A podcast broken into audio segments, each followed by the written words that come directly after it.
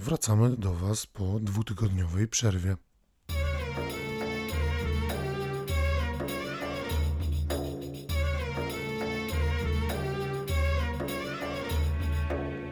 Witajcie w kolejnym odcinku podcastu Stosunkowo Bliski Wschód. Z tej strony Kuba Katulski. I z tej strony Dominika Zembala. Świetnie Was znowu słyszeć, a właściwie to świetnie, że to Wy możecie słyszeć znowu nas. Tak, cały sprzęt już działa po tej dwutygodniowej przerwie. Wracamy do Was z pomysłami na kolejne odcinki, no i ze świetnym tematem, bardzo ważnym tematem dzisiaj. Tak, dzisiaj skupimy się przede wszystkim na wodzie. E, ona będzie głównym bohaterem e, naszej rozmowy, ale nie tylko. Jest tam też wiele innych ważnych kwestii, e, takich jak uchodźstwo klimatyczne i wiele wskazówek dla nas, jak być bardziej eko. Tak, oczywiście wszystko to jest osadzone w Bliskim Wschodzie, na Bliskim Wschodzie i w Afryce Północnej. O tym będziemy dzisiaj rozmawiać i o tym będziemy rozmawiać z dr e, Karoliną Sobczak-Szelc z Ośrodka Badań nad Migracjami Uniwersytetu Warszawskiego. Ale zanim usłyszycie naszą rozmowę z panią doktor, e, jeszcze słów kilka e, dla naszych wspaniałych patronów. Tak, bardzo chcielibyśmy podziękować naszym patronom z patronite.pl, bo to dzięki Waszej pomocy mogliśmy pokonać trudności techniczne, e, które uniemożliwiły nam nagranie jednego odcinka. Dokładnie tak. W ogóle realizacja i naszego podcastu, i strony stosunkowo bliski wschód.pl, e, i naszych mediów społecznościowych, i przygotowywania dla Was e, różnych ciekawych treści jest możliwa dzięki temu wsparciu, za które jesteśmy bardzo, bardzo wdzięczni. A jeżeli ktoś z Was e, jeszcze się być może zastanawia, waha albo nie wiedział o tym, że może nas wesprzeć finansowo, to zapraszamy Was serdecznie na nasz profil na platformie patronite.pl, e, gdzie możecie zobaczyć różne progi, e, różne e, podarki, które czekają od nas dla Was za to wsparcie. Oczywiście mamy nadzieję, że dołączycie do grona naszych patronów. A teraz zapraszamy Was do wysłuchania naszej rozmowy. Dzień dobry Pani doktor, bardzo się, bardzo się cieszymy, że zgodziła się Pani zagościć w naszym podcaście. Tak, witamy bardzo serdecznie w naszych skromnych progach. Dzień dobry Państwu, dzień dobry słuchaczom. I chcielibyśmy zacząć od e, takiego pytania, bo dużo się mówi o zmianach klimatycznych, mówi się też o zmianach klimatycznych na Bliskim Wschodzie, ale wcześniej rozmawialiśmy, e, czy to jest poprawny termin, czy powinno się mówić może jednak o, może używać jakiegoś innego terminu? Oczywiście można mówić o zmianach klimatu globalnie i w regionie Bliskiego Wschodu też, natomiast to, co mi wydaje się bliższe i co o czym często zapomina się mówić, to o takim dużo szerszym rozumieniu e, klimatu w kontekście zmian środowiska przyrodniczego i ogólnie o zmianach środowiska przyrodniczego, które oczywiście z jednej strony mogą być związane ze zmianami klimatycznymi, czy klimatu, natomiast bardzo często, zwłaszcza w tym regionie, są związane z po prostu działalnością człowieka.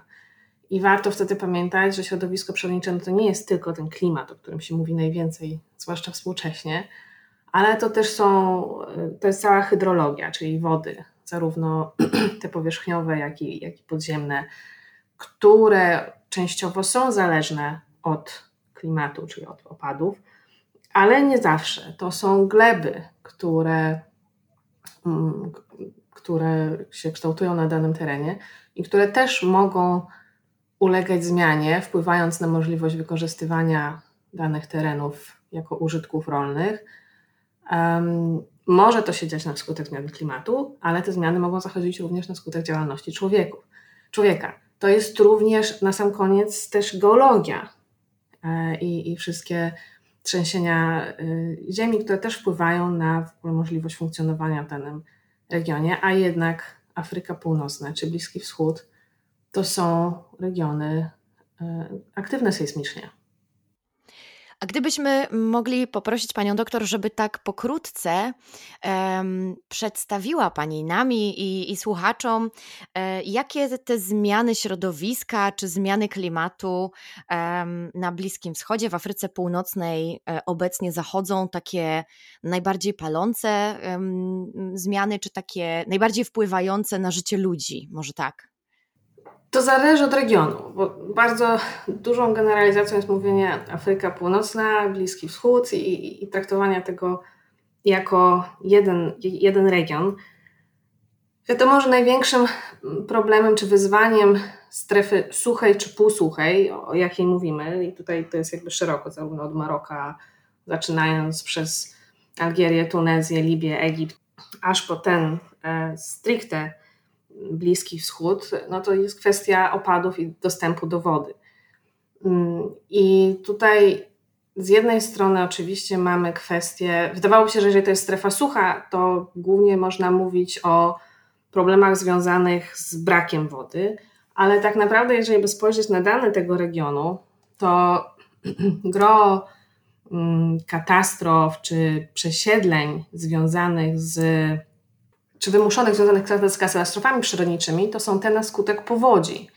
E, często tak zwanych po angielsku flash floods, czyli nagłych powodzi, które mm, zachodzą właściwie w całym, e, w całym regionie. Jedynie w zeszłym roku, na przykład w Tunezji, 10 tysięcy osób na skutek właśnie takich nagłych powodzi mm, było przesiedlonych czy zmuszonych do przesiedlenia. To nie jest tak, że one gdzieś wędrują poza granice kraju czy, czy, czy, czy gdzieś na, na stałe opuszczają dany region zamieszkania, ale są zmuszone do tego, żeby na jakiś czas szukać nowego miejsca. Na skutek takich nagłych powodzi niszczone są mosty, niszczone są drogi. E, czasy to, to nie jest taka powódź jak w Polsce, tylko to jest cała fala wezbraniowa, która jest w stanie przenosić gigantyczne maszyny. E, I jeżeli to, to, jest, to jest jeden taki problem. Ale za, za tym idą, jeżeli chodzi o takie katastrofy, które są w danych w takich obszarach, no to Syria nam się, nam się na przykład kojarzy z tym, że jednak jest tam konflikt i ludzie uciekają na skutek, no właśnie, z działań zbrojnych czy przed um, grupami ekstremistów, przed działaniami wojennymi. Natomiast jedynie w zeszłym roku było 25 tysięcy osób, które uciekały wewnętrznie przed pożarami, które um, trawiły tereny y, syryjskie. No to jest, to jest taki wątek. Natomiast w momencie, kiedy mamy katastrofy, ale gro um, rzeczy, czy gro problemów, to jest właśnie, tak jak wspominałam wcześniej, dostęp do, do wody, która umożliwia życie w danym, w danym regionie. Tutaj oczywiście jednym ze źródeł są wody z rzeki, ale e, są obszary, gdzie taką wodę pozyskuje się z wód podziemnych, a często nawet Mm, geotermalnych i tutaj jest pytanie, czy jest wystarczająco dużo odwiertów, czy jakość wód tych podziemnych jest wystarczająca, żeby zaspokoić potrzeby ludności zamieszkującej dane tereny. Dobrze, a czy możemy jakoś jednoznacznie powiedzieć, jakie są przyczyny zachodzących zmian? Czy, czy, to, czy to jest działalność człowieka, czy też może jest to po części działalność człowieka, a częściowo procesy naturalne? Znaczy, z jednej strony jest to działalność człowieka i to jest duża, duży element tego, co zmienia środowisko przyrodnicze. Druga rzecz, o której się mówi chyba mało, albo przynajmniej niewystarczająco, to jest kwestia tego, że zasoby, które są na danym obszarze, są niewystarczające do tego, żeby zaspokoić potrzeby ludzi, którzy tam mieszkają. Inaczej to ujmując, jest nas coraz więcej z roku na rok jest nas coraz więcej. Jedynie Europa się starzeje, czy tak zwana globalna, globalna północ. E, natomiast te obszary, które są kraje rozwijające, są bardzo ściśle uzależnione od środowiska przyrodniczego i przychodzi zawsze taki moment, kiedy to środowisko przyrodnicze nie jest w stanie już zaspokoić e, po prostu potrzeb ludności. Dobrym przykładem takiej niewystarczającego dostępu do zasobów e, środowiska przyrodniczego, czy właśnie w tym przypadku do wody, jest przykład Tunezji, czyli obszaru, gdzie prowadziłam badania, oazy El Fersz, to jest południowo, czy może bardziej wschodnia, centralno-wschodnia e, Tunezja, gdzie, przepraszam, nie El Fersz, El Fawar, e, gdzie w latach 60. władze tunezyjskie i francuskie zrobiły trzy mm, odwierty, później pięć, których celem było nakłonienie ludności nomadycznej do, do osiedlenia się w okolicach tych odwiertów. Te odwierty miały umożliwić założenie plantacji palm daktylowych, zresztą bardzo dobrze to prosperowało przez, przez, przez kolejne lata. Natomiast y, dosyć szybko okazało się, że te pojedyncze odwierty są niewystarczające.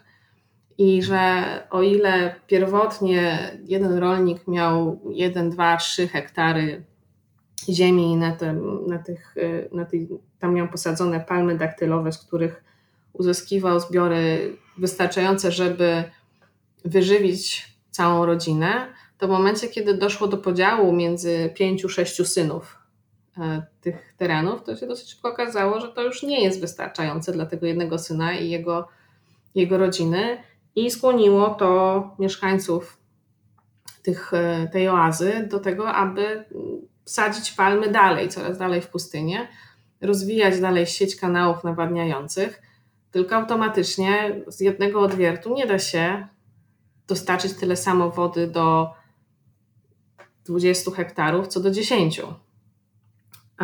I w pewnym momencie okazało się, że jest tej wody za mało na tak dużą powierzchnię i trzeba szukać nowych źródeł. Państwo tunezyjskie nie za bardzo było skore do tego, żeby dosyć szybko robić nowe odwierty, więc lokalna ludność zaczęła robić to na własną um, odpowiedzialność. No, po pierwsze, trzeba było znaleźć na to środki e, i część wyjeżdżała po to, żeby zarobić, część była w stanie wziąć pożyczkę, e, jeżeli ktoś był, miał pozycję, która pozwalała na wzięcie pożyczki w banku. Um, ale jakby były też tego skutki uh, uboczne, tak, że tak to ujmę, ponieważ robienie takich nie do końca zabezpieczonych odwiertów wpłynęło też na to, że część tych wód mm, podziemnych mm, uległa jakiemuś tam zanieczyszczeniu.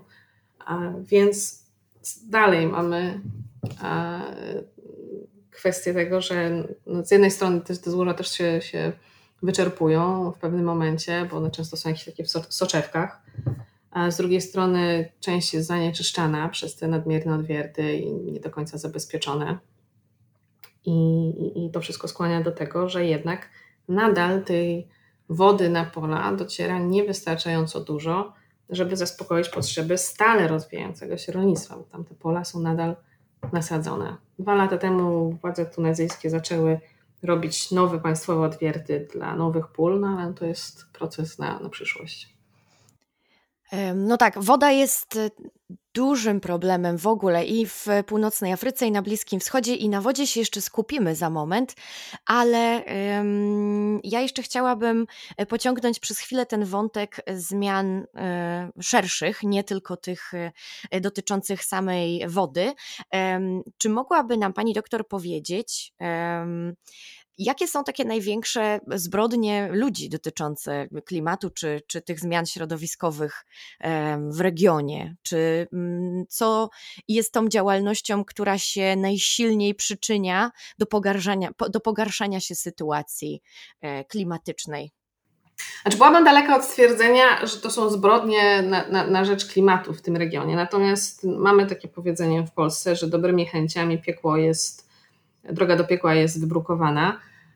I myślę, że to jest jeden z jakichś takich elementów, o którym warto pamiętać. Często prowadzone są inwestycje, które są, mają mieć bardzo dobre efekty i mm, przyczyniać się do rozwoju regionu, natomiast w rzeczywistości wpływają na, na jego degra, degradację, czy wręcz rozwój wsteczny Jakże szukać przykładów, to przykładem jest budowa tamy w Mansuret Dabi w południowym Maroku na, na, na, na rzece Dra, gdzie teoretycznie miała ona uregulować przepływ wody w korycie, miała dostarczyć e, energii, e, ekologicznej energii, bo z, z hydroelektrowni do prężnie rozwijającego się miasta Ouarzazate w rzeczywistości nie doszacowano tego, ile wody będzie dopływało do zbiornika zrzuty zamiast siedmiu, e, siedmiu w ciągu roku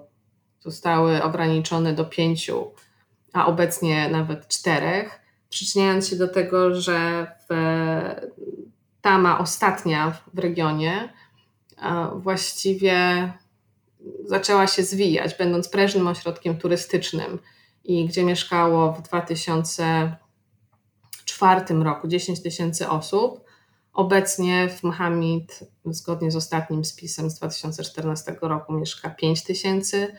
E, wyschło całe jezioro Iriki, które było w dalszym biegu rzeki. W, okolicach oazy zostały uruchomione e, procesy wydmotwórcze. Oaza została jakby w kierunku oazy. E, są nawiewane piaski i wydmy wkraczają i na pola uprawne, i do budynków.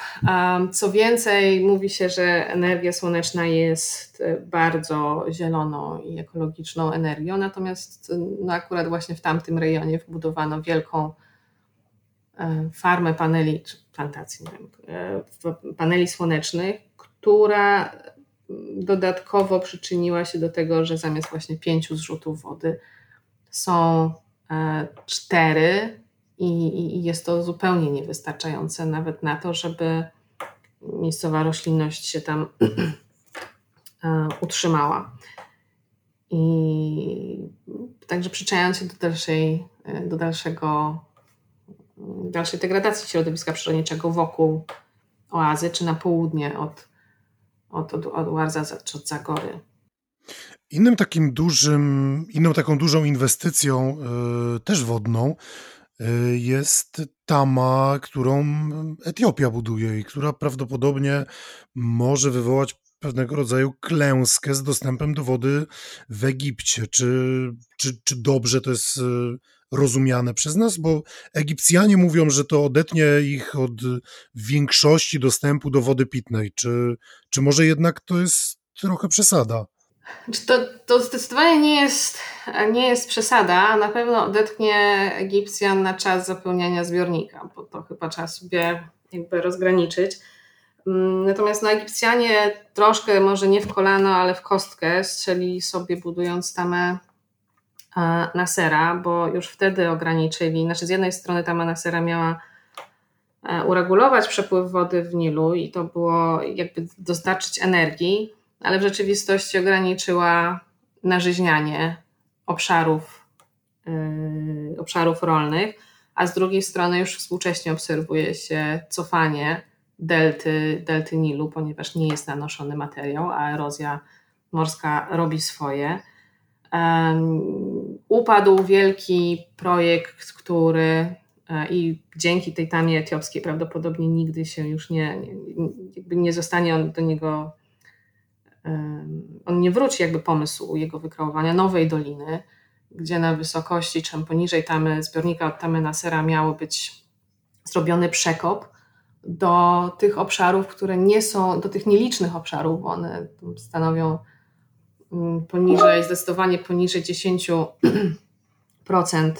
e, obszarów e, rolnych, ale to są oazy egipskie, które są nawadniane właśnie również wodami artyzyjskimi był pomysł, żeby poprowadzić dodatkową dolinię zasilaną z jednej strony ze zbiornika Nasera, z drugiej strony przez te e, wody, które zasilają, czy dzięki którym funkcjonują te oazy.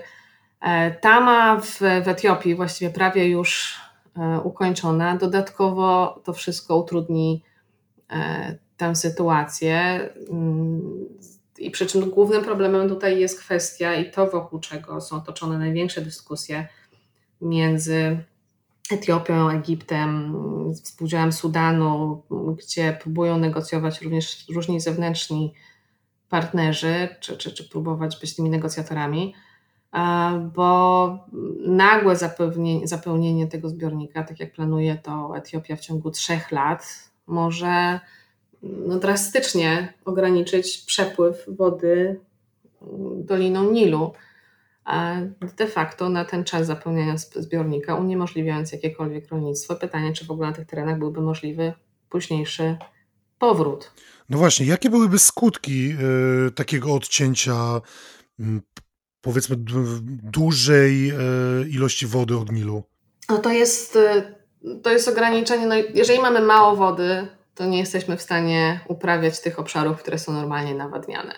Czyli to jest kilkadziesiąt procent, które, procent terenów rolnych, które Egipt traci na skutek tego, że nie jest w stanie ich nawodnić. Jeżeli mamy świadomość, że 90, ponad 90% terenów egipskich jest um, zasilanych wodami z Nilu, no to jeżeli te 90, ponad 90%, blisko 98%, jeżeli dobrze pamiętam, jest zasilanych wodami e, z Nilu i ograniczymy je o 40-50% z racji tego, że będą one, te wody będą przeznaczane na napełnianie zbiornika w Etiopii, no to możemy sobie wyobrazić, jaka to jest skala, jaki to jest um, skala biedy, która w tych latach będzie miała miejsce w Egipcie, który i tak nie jest zamożnym państwem. No właśnie, a skoro już jesteśmy w regionie, to po sąsiedzku e, chcielibyśmy jeszcze zajrzeć do Izraela e, i zapytać panią doktor o Morze Martwe, bo nasza obserwacja e, jako laików w tym temacie oczywiście, ale pamiętam jak byliśmy w Izraelu chyba w roku 2019, a wcześniej nad Morzem Martwym dwa lata wstecz chyba i byliśmy niesamowicie zaskoczeni tym, jak bardzo przesunął się brzeg Morza Martwego, e, jakby w głąb, prawda? Czyli e, jak bardzo to morze znika na naszych oczach. Co się tam dzieje z tym Morzem Martwym? Tak, Morze Martwe to jest w ogóle e, swoja wewnętrzna historia nieszczęścia zbiornika wodnego, który ma, którego głównym dopływem jest Jordan, który z kolei jest wykorzystywany, czy z którego wody są odprowadzane do nawadniania, głównie terenów Izraelu, ale trochę też w Jordanii. E, no i właśnie to wykorzystywanie wód Jordanu na, na cele rolne powoduje, że niewystarczająco dużo wody dociera do Morza Martwego i od lat właściwie 60. E, spokojnie można powiedzieć, że mniej więcej znaczy, obniża się ten poziom wód Morza Martwego. No obecnie mówi się, że to jest jeden, ponad 1 metr rocznie. No dla 60. E, powierzchnia Morza Martwego zmniejszyła się o 33%. Jest to no, z jednej strony katastrofa no, taka na skalę ekologiczną czy, czy, światową, ale też turystyczną, bo jest, bo jest to wielka atrakcja turystyczna zarówno dla Izraela, jak i dla Jordanii. I, I, są różnego rodzaju pomysły, jak temu przeciwdziałać, ale tak naprawdę każdy z tych pomysłów ma swoich e, przeciwników wśród ekologów. Czy, czy my możemy dzisiaj powiedzieć, że z całą pewnością Morze Martwe jest morzem, które zniknie jeszcze za naszego życia? Tego to nie wiem. Tego to nie wiem biorąc pod uwagę to, jak wygląda y, świat w tej chwili, jak wiele rzeczy się zmienia, to tak dalekich prognoz nie czynię, nawet w stosunku do swojego, y, tego, co się może stać w ciągu naszego życia. Są y, plany i to takie dosyć już realne tego, żeby nawodnić dodatkowo Morze Martwe i są plany pociągnięcia rurociągu z Morza Czerwonego do właśnie Morza Martwego ten rurociąg w całości ma przebiegać przez teren Jordanii.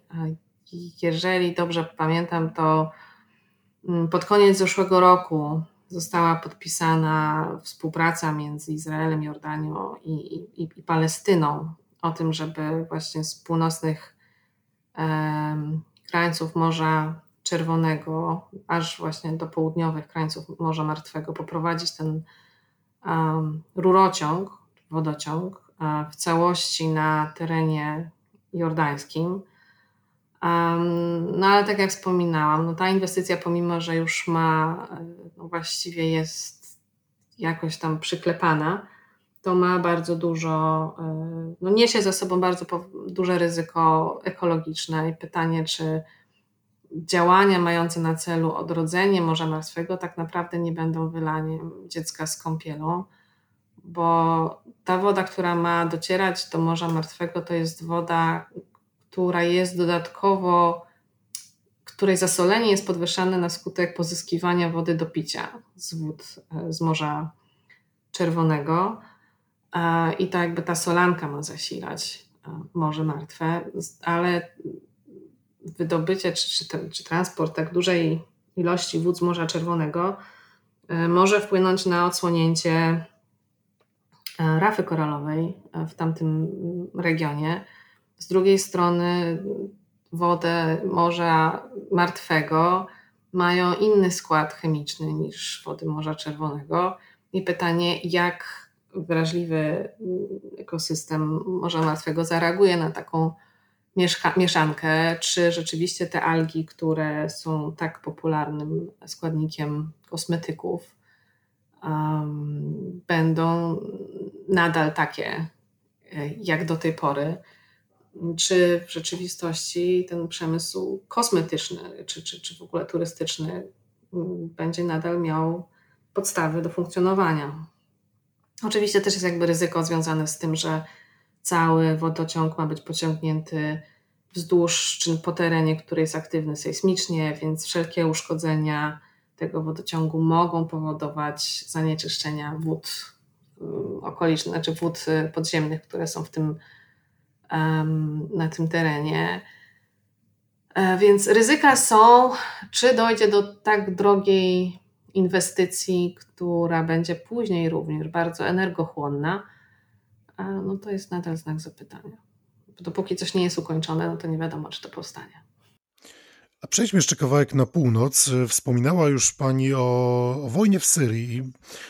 Czasami mówi się, że wojna w Syrii to jest pierwsza na naszej planecie wojna klimatyczna. Dlaczego tak się mówi? E, tak, mówi się, że to jest pierwsza wojna klimatyczna, chociaż ja osobiście się z tym nie zgadzam, bo można byłoby się cofnąć e, do, do, do lat 80. E, i Sudanu i konfliktu, który tak naprawdę trwa do tej, do tej pory.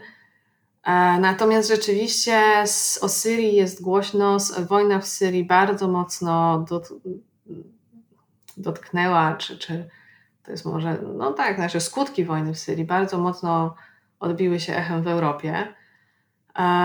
I, i rzeczywiście mówi się o niej, że jest to mm, pierwsza wojna klimatyczna, aczkolwiek chyba nawet tutaj trzeba przyznać, że to, co się przyczyniło do do tego, że Syria nie poradziła sobie z nawracającymi falami suszy, to są wieloletnie zaniedbania e, w, w gospodarce mm, tego kraju.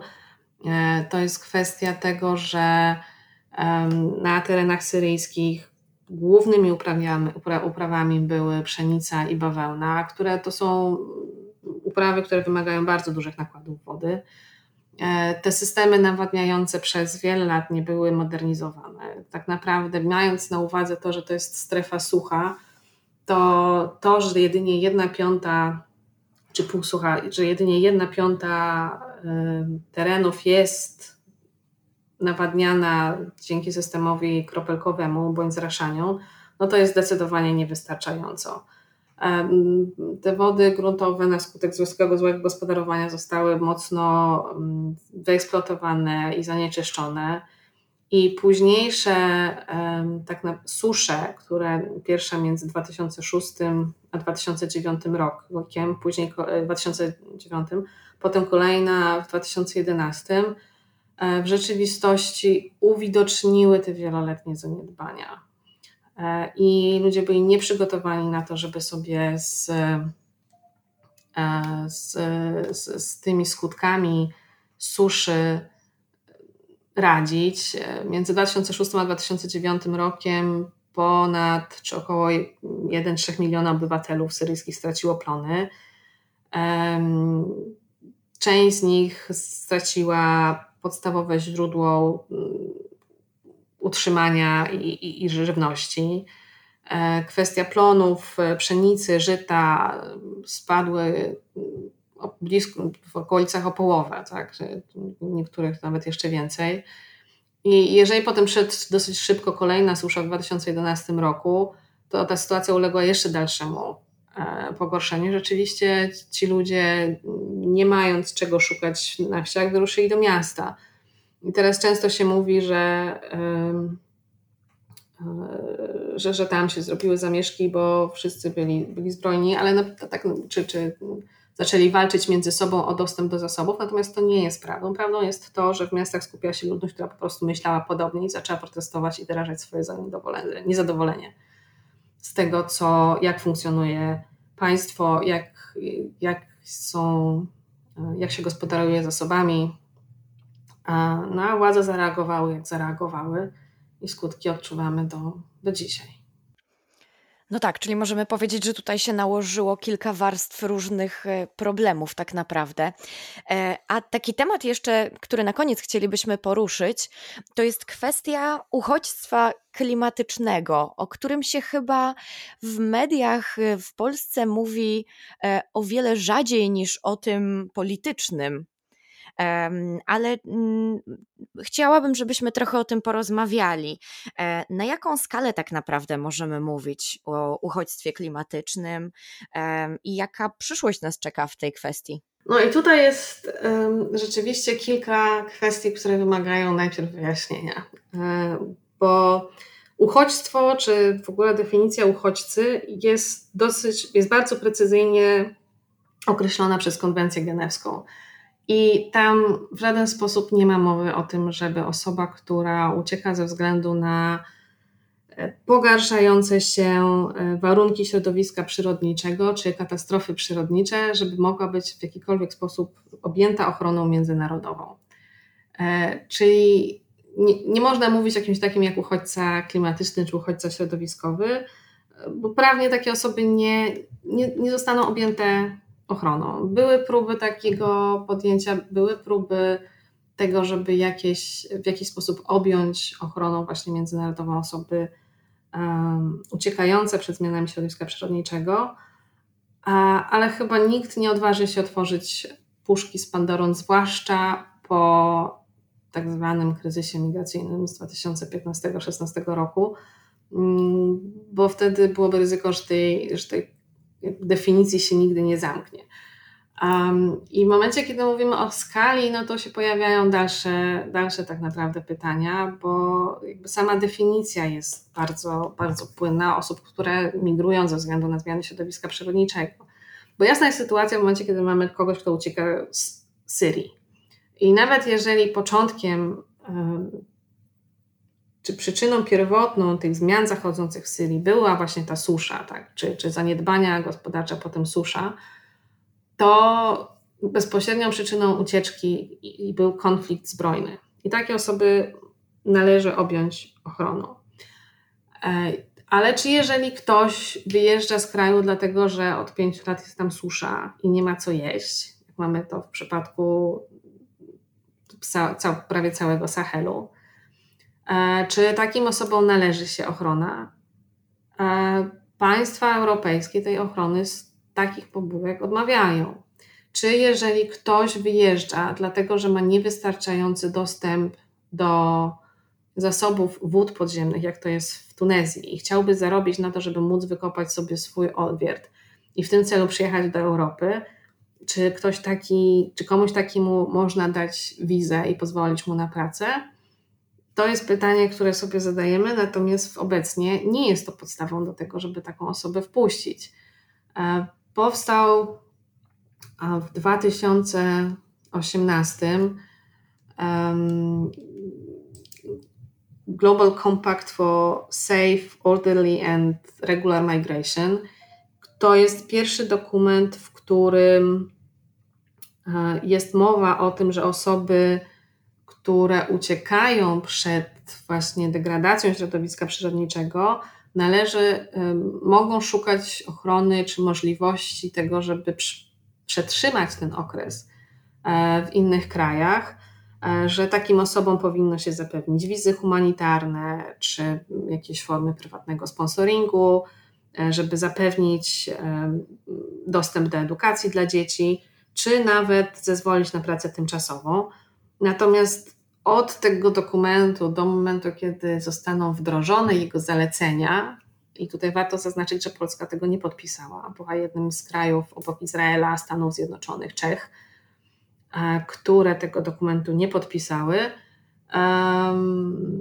to do momentu wdrożenia to jeszcze jest długa i daleka droga. A czy jest coś, co każdy z nas może robić na co dzień? Czy mm, wspierać na przykład dane organizacje, e, albo w jakiś sposób, nie wiem, zmienić swoje codzienne przyzwyczajenia, żeby lepiej o środowisko dbać, czy w jakiś sposób pomóc ludziom, którzy znajdują się w najtrudniejszych sytuacjach? Skala działań, które możemy podejmować codziennie, jest, jest bardzo szeroka poczynając od, szerzenia wiedzy, co jest, wydaje się, takim najprostszym rozwiązaniem. E, to jest kwestia świadomych wyborów konsumenckich, e, żeby dokonywać takich wyborów, jeżeli wiemy, że dane produkty pochodzą z upraw, które niekoniecznie są ekologiczne, które niekoniecznie są robione czy prowadzone w miejscach, w których powinny być, bo przez to wpływają na um, pogorszenie okolicznego środowiska przyrodniczego, to warto się zastanowić, czy na pewno chcemy kupować produkty z takich miejsc czy z takich krajów. E, to jest e, kwestia no, recyklingu, tak? Jeżeli wielokrotnie wykorzystujemy e, materiały, to automatycznie zmniejszamy mm, to ile się produkuje rzeczy nowych. Mm, no jeżeli mówimy o bawełnie, która jest e, w pewnych regionach uprawiana, no to przemysł w ogóle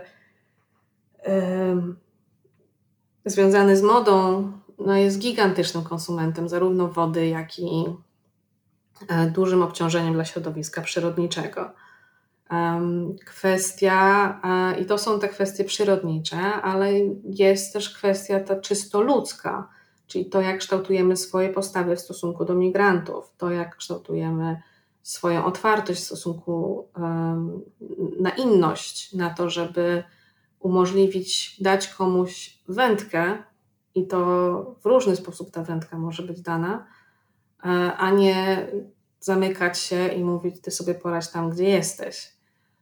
Mm, I także i kształtowanie otwartości społecznej, bo politycy też reagują na to, jak funkcjonuje społeczeństwo i jakie są nastroje społeczne. Um, I to, czego, na to, czego my od nich oczekujemy, um, jest ważne. Bardzo dużo ważnych wskazówek dla nas. I jeszcze jedna ostatnia rzecz, bo pomyślałam sobie, że być może nasi słuchacze i my też zresztą um, bylibyśmy ciekawi e, dodatkowych wskazówek w kwestii kupowania produktów na przykład spożywczych. No bo w kwestii ubrań myślę sobie, że e, oczywiście kupowanie ubrań z drugiego obiegu, czy jakaś tam wymiana, jest coraz więcej, przynajmniej w dużych miastach, tego typu inicjatyw albo takich miejsc, gdzie możemy się się udać na, na zakupy e, ubrań z tak zwanej drugiej ręki, ale czy idąc do sklepu spożywczego e, i stając przed tą półką, zastanawiając się, który produkt mamy wybrać, żeby był tym, który właśnie czyni mniej szkody niż ten, który czyni więcej, czy. Mm, możemy się spodziewać, że na opakowaniach są jakieś certyfikaty albo jakieś informacje, które będą dla nas wyznacznikiem, że ta rzecz jest tą dobrą, a ta jest tą gorszą? E, czy to wymaga jakiejś głębszej wiedzy, czy poszukiwania informacji dotyczących tego, że coś jest z danego regionu na przykład i z tego regionu lepiej nie kupować? E, czy są jakieś takie proste wskazówki, z których każdy z nas może skorzystać nawet i dziś czy jutro w sklepie? Um, do pewnego stopnia są, natomiast chyba najważniejszą e, postawą, czy um, postawą konsumencką, chyba tak to trzeba ująć, to jest skupienie się na produktach lokalnych, tak aby ograniczyć e, transport. E, I to jest pierwsza rzecz. Czyli jeżeli skupimy się na produktach polskich, e, no oczywiście możemy rozszerzyć to do Europy, bo, bo niektóre produkty nie są polskie, a, a każdy lubi um, zjeść pomarańcze czy mandarynki, e, ale jedzenie produktów sezonowych, e, maksymalnie lokalnych to jest, e, myślę, pierwszy krok. ja osobiście na przykład od maksymalnie, nie powiem, że nie jem od lat, tak, ale maksymalnie ograniczam jedzenie awokado, które jest e, bardzo wodochłonnym produktem, głównie produkowanym, znaczy jakby to, które dociera do Polski często jest produkowane w Izraelu um, i, i, myślę, że można bardziej wodooszczędne uprawy w tamtym regionie uprawiać. Są, e, oczywiście można dokonywać, patrząc szerzej na region, na, na, może nie na region, nawet tylko na glob, e, unikać oleju palmowego. Myślę, że tutaj rozmowa czy podcast o skutkach czy o palmy olejowej na Borneo to jest zupełnie osobna historia. Więc a, I to jest szeroko, szeroko zakrojone, bo to nie jest tylko kwestia tego, czy my spożywamy olej palmowy, ale też czym się karmi zwierzęta e, i jak jest, jak jest przygotowywana dla nich pasza. No to jest oczywiście kwestia ograniczania spożycia mięsa, ale to już jest zupełnie inny podcast inny temat. Tak, no ale ja bym chciał zadać pytanie o dwa produkty, które y, myślę, że no my, my bardzo lubimy, nasi słuchacze pewnie też bardzo lubią. I wydaje mi się, że mm, one też y, są w krajach, w których są produkowane, są produkowane przede wszystkim jako produkty eksportowe. I chodzi mi tu o daktyle i granaty. Czy my powinniśmy kupować takie rzeczy? Bo, bo z jednej strony okej, okay, ograniczymy transport, ale przecież też e, jest druga strona medalu. E, trochę odcinamy producentów od środków do życia, a to często nie są wcale e, jakieś wielkie przemysłowe farmy, tylko nawet daktyle pochodzą od mniejszych lokalnych farmerów czy, czy społeczności, które, które te daktyle uprawiają i sprzedają je na zasadzie współdzielni. To jest dobry, e, dobra uwaga, zwłaszcza tutaj myślę, że czymś, co warto dodać, jeżeli chodzi na przykład o daktyle, to te, które docierają do Polski, to są często e, daktyle w jakiś sposób już wysuszone. Ja nie, znaczy powiem wprost, spędzając ileś tam lat wstecz i, i jedząc te daktyle na miejscu, e, wiem, że smak tych, który dociera do Polski, to nie jest ten smak, nawet tych najlepszych gatunków. Um, natomiast y, też inaczej się transportuje produkty, które można transportować dłużej. E, zupełnie inaczej wygląda kwestia e, arbuzów, które są uprawiane na środku pustyni.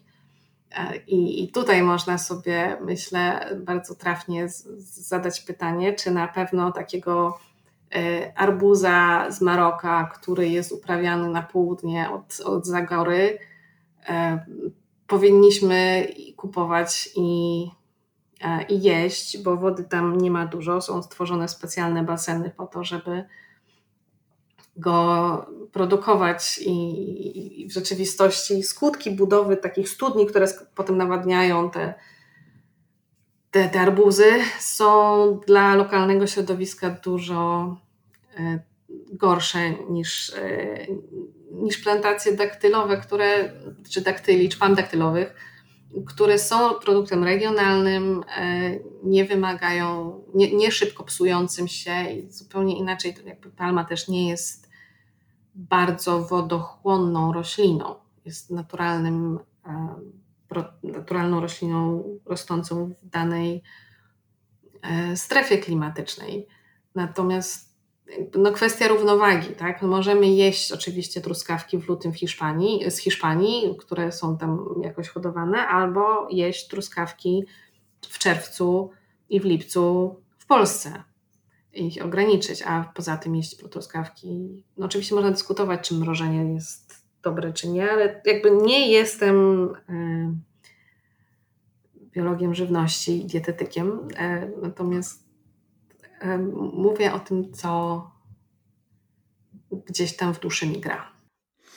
Czyli tak podsumowując już na sam koniec, właściwie powinniśmy dokonywać takich wyborów, żeby wyciągać jak najmniej wody z innych krajów. to, to dobry punkt. Myślę, że tak. W ogóle chyba tym, co powinno nam przyświecać ogólnie w życiu, to jest, żeby ograniczyć zużycie codzienne wody, czy to w kąpieli, czy to w tym, żeby wyciągać ją z innych krajów, zwłaszcza tych, które jej nie mają.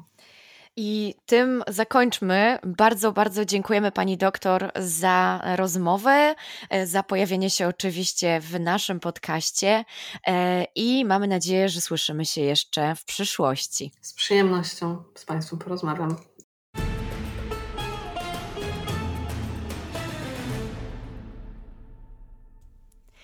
Naszą rozmówczynią była dr Karolina Sobczak-Szelc. Mamy więc nadzieję, że ta rozmowa Wam się podobała. Dużo wyciągnęliście z niej wiedzy.